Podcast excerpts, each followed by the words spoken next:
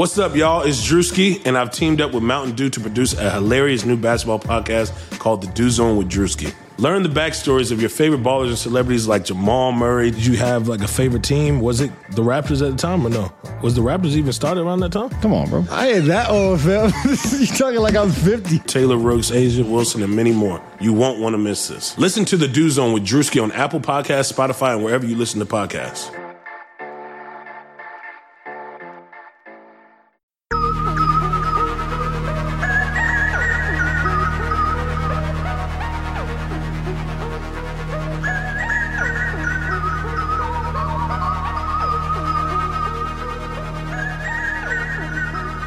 What's up, guys? Welcome to this news podcast. My name is Salman Ali at Salman Ali NBA on Twitter. Here joined by Sports Radio 610, Adam Spolane. How you doing, man? I'm good, man. It's been a while. Been ten days. It has been a while. So let me ask you this: So, you, I, I think I've asked you this before. You're into this Game of Thrones stuff, right? Yeah. So was the finale really that bad? Because all I'm seeing today is the finale sucked, the season sucked, the, the shit waiting for the books to come out. Was it really that bad? I enjoyed it. To be honest with you, I mean, I didn't get wrapped up into the whole. You know, I want this plot line to happen. I think that a lot of people just wanted certain plot lines to happen, and they didn't happen the way that they wanted them to happen, and that's why people don't like it. But I didn't really care about what plot line happened. I, I just enjoyed the way that they made it. I thought the acting was really good, and that stuff meant more to me more than who did what in in the show.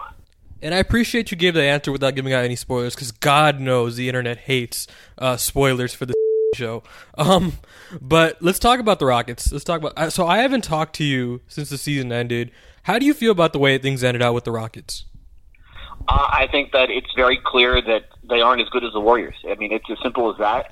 Uh, but they're still really good, and I think that as you've seen the conference finals, um, there's no there's no doubt that the Rockets are head and heels above Portland, Denver, uh, anybody else in the West. It's just that the team that they're chasing is really really good and probably the best team of all time. And it takes a lot to beat them, and they just aren't there yet. And you know, it's it's hard to say whether or not they will ever be there. Uh, but just the fact that they were able to take three games off of them in the Western Conference Finals last year and two games off of them in the semifinals this year when Kevin Durant played, I think it, it tells you how good that they are, but they're just not good enough at this point. Yeah, I agree. I talked about this last week, but I think when you get eliminated in the manner that the Rockets got eliminated in, there's a temptation to say, let's tear it all down.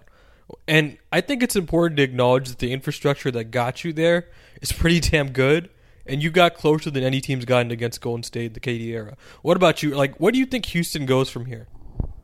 I I would hope, and I I tried to ask this to some people during the uh, the post game after Game Six, because obviously they lost, Golden State lost Durant um, for Game Six, but you look at who they started, and you had Curry and Thompson and Iguodala and Draymond Green and even Bogut, and then you have Livingston coming off the bench, and that group has played together for five, six, seven years, and I think that's important, and I think that they have just that continuity to where they can lose somebody like Kevin Durant, and they have that built in where they know how to win games. And you've seen them. Not only did they beat the Rockets in Game Six, but they really dominated Portland for a lot of the Western Conference Finals. So I think if you allow this team to grow a little bit more, and these guys get used to playing with each other a little bit longer, I think that helps. Now the question is, is this group good enough to get there? I, I think that remains to be seen. But if you are making major, major changes this offseason, then it takes time for those pieces to gel together. And who knows, maybe get off to another slow start. Maybe you're the fourth seed again and you have to face the Warriors again in the conference semifinals. So it's really hard to say. Um, for me, I would try and just build onto this roster as much as you can. But if they want to try and, and tear it down and make wholesale changes, then you know, so be it. But I don't think that's the right way to go. Yeah, and even if the Rockets don't improve this summer, and I, I think they're going to try to make every effort they can to try and improve, even if they just stay the same, you just never know what's going to happen, man. An injury, a suspension, the right timing, the right matchup, like you never know. And this is why I was such I was such a big proponent in keeping the Clippers together. It's just like that team was really really freaking good, and I thought that team was good enough to win a championship. It just sometimes timing, sometimes luck doesn't break your way. And if you just keep it together a little bit, keep the continuity going, like you never know what's gonna happen. Like the the Dallas Mavericks are a great example of this. Like things broke their way, luck broke their way, and they ended up winning a championship out of it. And you just never know. You just never know what's gonna happen in the playoffs. Exactly, and I'll tell you the one difference though between the Rockets, this Rockets team, and that Clippers team. Obviously, the contracts are a little bit different, just in terms of you know some of those Clippers guys became free agents or were heading into free agency. But that Clippers team, the primary guys didn't like each other. And I think the one difference with this Rockets team is that this group really does like each other. And there's some great chemistry between Harden and Chris Paul and Tucker, and then you throw in Gordon and, and Capela. The five of them really get along together. They play well off of each other. So I think that's the one big reason why this team would stay together longer than that Clippers team would. Yeah. Um, so let's talk about Jeff Bzdelik here for a second. So obviously, we found out a couple days ago that uh, the Rockets would not renew Jeff Bzdelik's contract.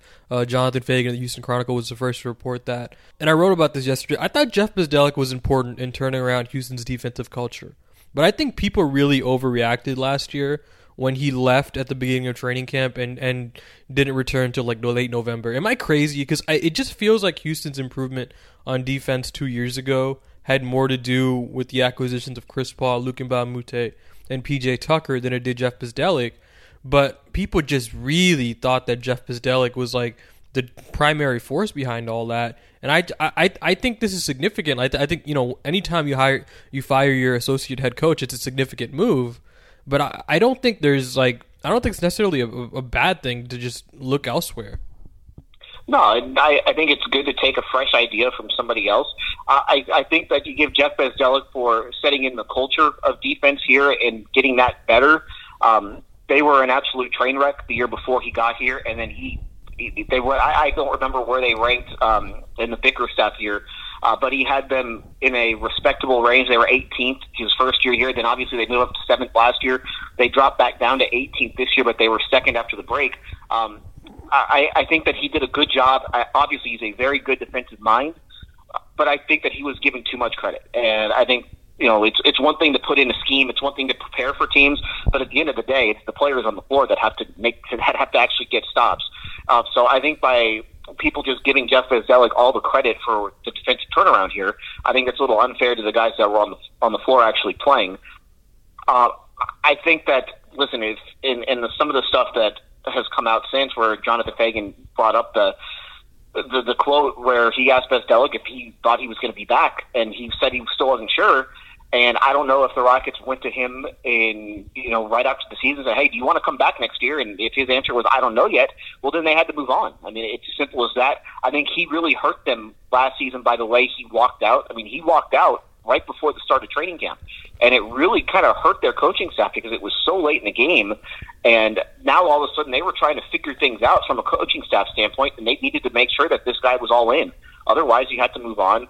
Um, I'm a little surprised that they didn't have a plan B already in place, that they wouldn't just, you know, make this announcement and then have his replacement ready to go. Uh, but, you know, it, it's an important decision and you also wonder if they're thinking about some schematic changes defensively, where they've obviously been very switchy. Maybe they start to to pull back on the amount that they switch this next season. It'll be interesting to see.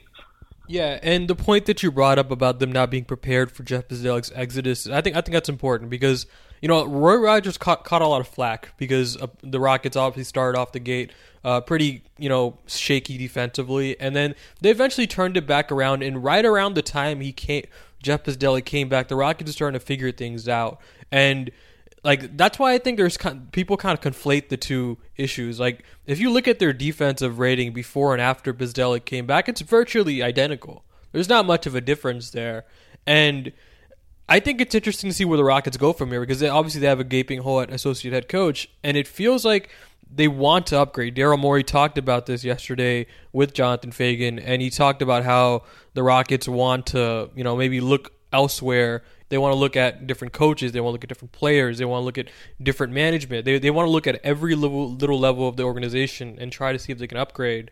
And so the Rockets clearly feel like Bzdelik's an area where they can upgrade. And I, I think who they hire here is going to be really interesting. Or even if they if they promote from within, like I, I think Roy Rogers is actually an interesting candidate for that job. I think people just dismissively said he's not ready, and I'm just like, man, this guy got handed the bag at the last minute, the very last minute. He didn't get a full training camp. He didn't get enough time to prepare for that position. I think he's qualified for that position, and even if the Rockets don't elect to, you know, promote him, there are a lot of really, really smart coaches still out there on the market. Oh yeah, there's there's no shortage of really qualified coaches. I think it's good to bring someone in from the outside. Obviously, just somebody who has watched your team uh, from afar and can give you a little bit of insight. And there's nothing wrong with just talking to those people. Um, I don't know. You look at kind of the the back row of that bench. If any, if you think Matt uh, Brossi is ready to move up to the front row, I don't know if he is yet. Um, I think, in all honesty, I think Brett Gunning has a really good chance to just to get promoted to associate head coach just because he's been there. Got a great working relationship with D'Antoni and also with Chris Paul and James Harden. I think that matters more than anything else. I think you just bring in a guy to run your defense. Um, if it's Rogers, hey, so be it. Uh, I think it's it's really hard to quantify to me the effectiveness the effectiveness of an assist of an assistant coach though. Uh, so I'm not gonna you know I, I didn't um, I didn't lose it when Jeff Bzdelik uh, was let go on Saturday, and I'm not going to make a big deal necessarily of who they decide to bring in uh, to replace him. Yeah, Brad Gunnings has a really sterling reputation around the NBA. Like people like Brad Gunnings. Uh, he's really uh, someone that the Rockets had uh, kept over from Kevin McHale's regime, and and that that was a bit of a surprise to people. But he's there's a reason, man. The guy's really good at what he does. Um, one name I would keep an, a, a strong eye on because the Rockets have targeted this guy many times. They tried to go after him during the Kevin McHale regime, and they they tried to go after him um, when they were looking for a new head coach in 2016. Lionel Hollins, that's a guy I think the Rockets will take a strong look at. I really do think that the Rockets want to bring him in because Daryl Morey really is, is a big fan of Lionel Hollins, and it's it's apparent because they went after him twice. and one name that I didn't, I didn't, write about, but I, I think the Rockets might take a look at, and it, it might go under a little bit of scrutiny because of the situation he's in, he's in right now. Kevin Ollie of UConn, uh, I know he got into tr- some trouble with the NCAA, but that's someone the Rockets were looking at in 2016, and I think that that's he has a good relationship with James Harden. Uh, he has a good relationship with players, and he, I think he was on the top 10 uh, hottest co- coaching prospects in like 2014. There was a list that came out, and Kev- Kevin Ollie was number 10. That guy's a really bright guy, someone who, who they might look at. Who do you think from the outside candidates would be a good would be a good candidate for this team? You know, I really don't know. It's not. I, I'll be honest. I haven't put a ton of thought into it. Um, I, I just think that you obviously want someone who comes from a strong defensive background, and then you're and, and a strong defensive background but also understands just kind of the way the game is being played now. Uh, I think that's what you go for more than anything else. I think that's kind of my one question with Lionel Hollins is that he's been out of the league for a little bit, and kind of the way that he approached defense, it kind of feels like how teams approach defense back in the mid to eh, back in the you know the beginning part of this decade, and the game has changed so much. And kind of the same thing with Ollie is that he hasn't coached in the NBA in a long time. So you just wonder if that's the direction that you want. If you want to hand your defense over to a guy that maybe hasn't coached in, in the NBA in a long time. So uh, I, I haven't really looked at any names. Um, a lot of people want Thibs. That doesn't seem like it would work out. yeah, well. I don't think Thibs is going to accept uh, anything less of a head coaching job at this point. Yeah, so I, it's it's really hard to say. Um, I, it wouldn't be surprising if they decide to hire someone who's not a name at all and nobody's really heard of. And frankly, that might be the best way to go. Yeah, yeah. So another news broke uh, yesterday, last night, during the middle of the playoff game. Uh, Mike D'Antoni uh, wants an extension. Uh, we knew this was coming. We, we, actually talked about this last time you were on the podcast. How long does Mike D'Antoni want to continue to coach? And I th- I think he has enough energy to go at this for like another few few more years here, and that that's what Mike D'Antoni essentially said in that article. He wants to coach for at least three more years, and it's been, it's been a looming question. Like it's been, it's been in the ether. Like the, the Rockets obviously had ha, had him left for one more year on the contract, and nobody really wants to ask it. But I mean, he's 68. He doesn't have that elusive championship right now. But I think he know even he knows he's a lock for the Hall of Fame. He says he wants to coach three more years. How do you think the Rockets should approach this? It's a really hard question. It's a really really hard question that they have to answer. And uh, obviously, he wants to coach. The question he he wants the extension but now the question is, do the Rockets want to give him an extension? And I think that if you go through um, what Tillman Fertitta, his sit down with with uh, Jonathan Feigen uh, that they published on Friday, was the D'Antoni stuff was really interesting, and it doesn't sound like Tillman is all that pumped to give D'Antoni an extension. To be honest with you, and I'm trying to find because he even brings up the fact that he doesn't care about the lame duck. So here's the quote that Tillman says to Feigen: "Mike will be the coach next year. He's not a lame duck to me. That's just a media term. That's just a media buzzword. So you know, it doesn't sound like Tillman necessarily cares if Mike goes into the last year of his contract. Here's more of the quote continued. Mike is going to be 69 years old next May, and Mike doesn't know totally what he wants to do yet. We'll sit down with Mike in the next few weeks and talk with him. We're more concerned with making our team better next year. Mike will be here. I like Mike. I think he's a very good coach. Players like playing for him. I keep being told free agents want to know who the owner is and they want to know who the coach is. Mike and I do well together. Hopefully, we'll continue to win, and Mike will be here for a long time. So obviously, he talks about how much he likes Mike, but at the same time, he doesn't say, "Yeah, we want to give him an extension right now and make sure that he's the coach here for a while." What do you think the Rockets should do with him? Do, you think the Rockets should just extend him? I would maybe give him a year. I think I'd extend him one year, um, just so that he has that where hey, you're not a lame duck, and then just go from there. Uh, and also, you want to see maybe he wants to coach further. You know, it's one thing to say in May of 2019, I want to coach for three more years, but if it's May of 2020, he might not have that same feeling. He might not have that same sort of energy. I remember he had that virus that put him in the hospital for a week towards the end of the regular season. So I, I think a lot of it, it, it's hard to say. Obviously, I think he'll be the coach next year. Uh, but, you know, th- then the bigger question becomes, well, what if Tillman refuses to give him an extension? Then does he start to have second thoughts about this? So uh, the D'Antoni question is one that's kind of looming over this team and what they decide to do go moving forward. But it, it doesn't sound like to me that Tillman is in any hurry to give him an extension. Yeah, it do, it doesn't. Um, and it, it's kind of real quick. Sorry, sorry, just to interrupt. No, but. I thought it was interesting that that D'Antoni went to Woj and went on the record about this sort of stuff because that's not something that you normally see from him or really, really anybody. So I thought that was interesting that you know Mike went to the media and said, "Hey, I want to coach three more years. I want to get an extension done." Right. Yeah, and, I understand that feeling. It's really uncomfortable to be on the last year of your contract and not really know where what the organization's going to do with you next year. And uh, I, I can sympathize with that. But he says he wants to coach three more years, and I think the move here really is to tack on two more years to that contract, so his contract aligns with Chris Paul. Because I think I think this is what the Rockets are going to do organizationally over the next three years. Uh, I think they're going to align all their contracts to expire the same year that that Chris Paul contract expires. And I, th- I think you should give him a ra- raise for next season. And I think that's that's how they're going to approach extension negotiations with Eric Gordon because it, it seems pretty clear that this era of Rockets basketball is is going to be closely aligned with that Chris Paul contract. Once that contract expires, the Rockets will have flexibility to get out of the tax and pivot in a new direction. That that could include a coaching change. It, it could include a, re- a rebuild. I don't know, but it seems like things are lining up in, for 2021 to be something different for the Rockets. Do you agree? Maybe, I, but you know, what if they are kind of stuck in the mud the same way this year that they that they what, what if they're stuck in the mud next year the way that they were this year and they they go out of the playoffs at the same time? You know, at that point, Tillman might be saying, "I want to make a coaching change at this point because I don't think that Mike can take us over the hump," and he might try to find someone from the outside uh, to finish off this Chris Paul era. So I, I don't necessarily think that.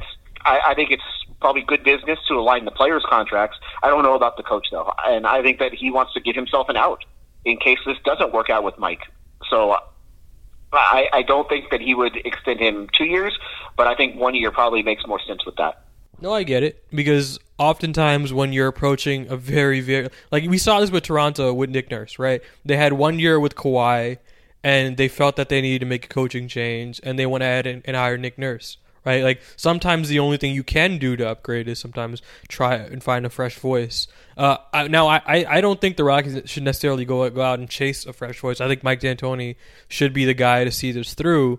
Um, what about you? Do you do you think the Rockets have kind of hit an impasse with Mike D'Antoni as head coach, or do you think this this is the guy to carry them the way through? No, I think he's fine. I, I don't think I don't. When I look at the things that you know that they need to fix, the head coach isn't one of them. Um, he's got a, a great relationship with his two best players, and I think that matters more than anything. Uh, they obviously have had a lot of success in his three years. They won 65 games last year, and you know they had a double-digit lead at halftime of Game Six and Seven of the Western Conference Finals that could have put them in the finals. Um, so he's had them in position. Um, little things here and there have hurt them more than anything else. And if you're going to, I, I just don't think that there's anybody better than Mike D'Antoni out there at this point. Uh, now that's what I think. Maybe there is, and we just don't know it. Uh, but at this point, I just don't know who you would say, yeah, he's an upgrade over Mike D'Antoni right now.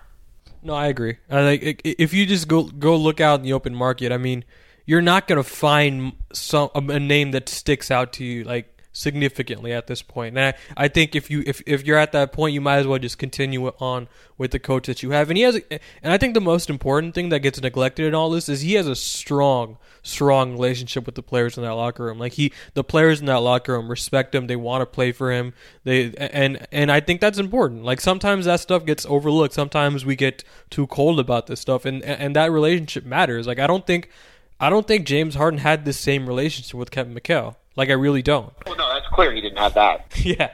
So it's just, but if they, I mean, and so you bring up a good point. Well, what if they decide to move on from Mike? How does James Harden react to that? And I think that now all of a sudden you have an unhappy superstar because you decided to fire the coach, and that just doesn't seem like it's it's a plan for success at that point. Right. Uh, that's Adam Spolane. Where can we follow you on Twitter, man? Uh, at Adam Spolane. All right, thanks, Adam. Yeah, sure thing. So that was Adam Spolane of Sports Radio 610. Always good to hear from him. You can follow the podcast on iTunes, Google Play, Stitcher, and Spotify. If you enjoyed the show, give us five stars on iTunes. It really helps people find the show. You can find me on Twitter at SalmanAliNBA. And yeah, guys, good night.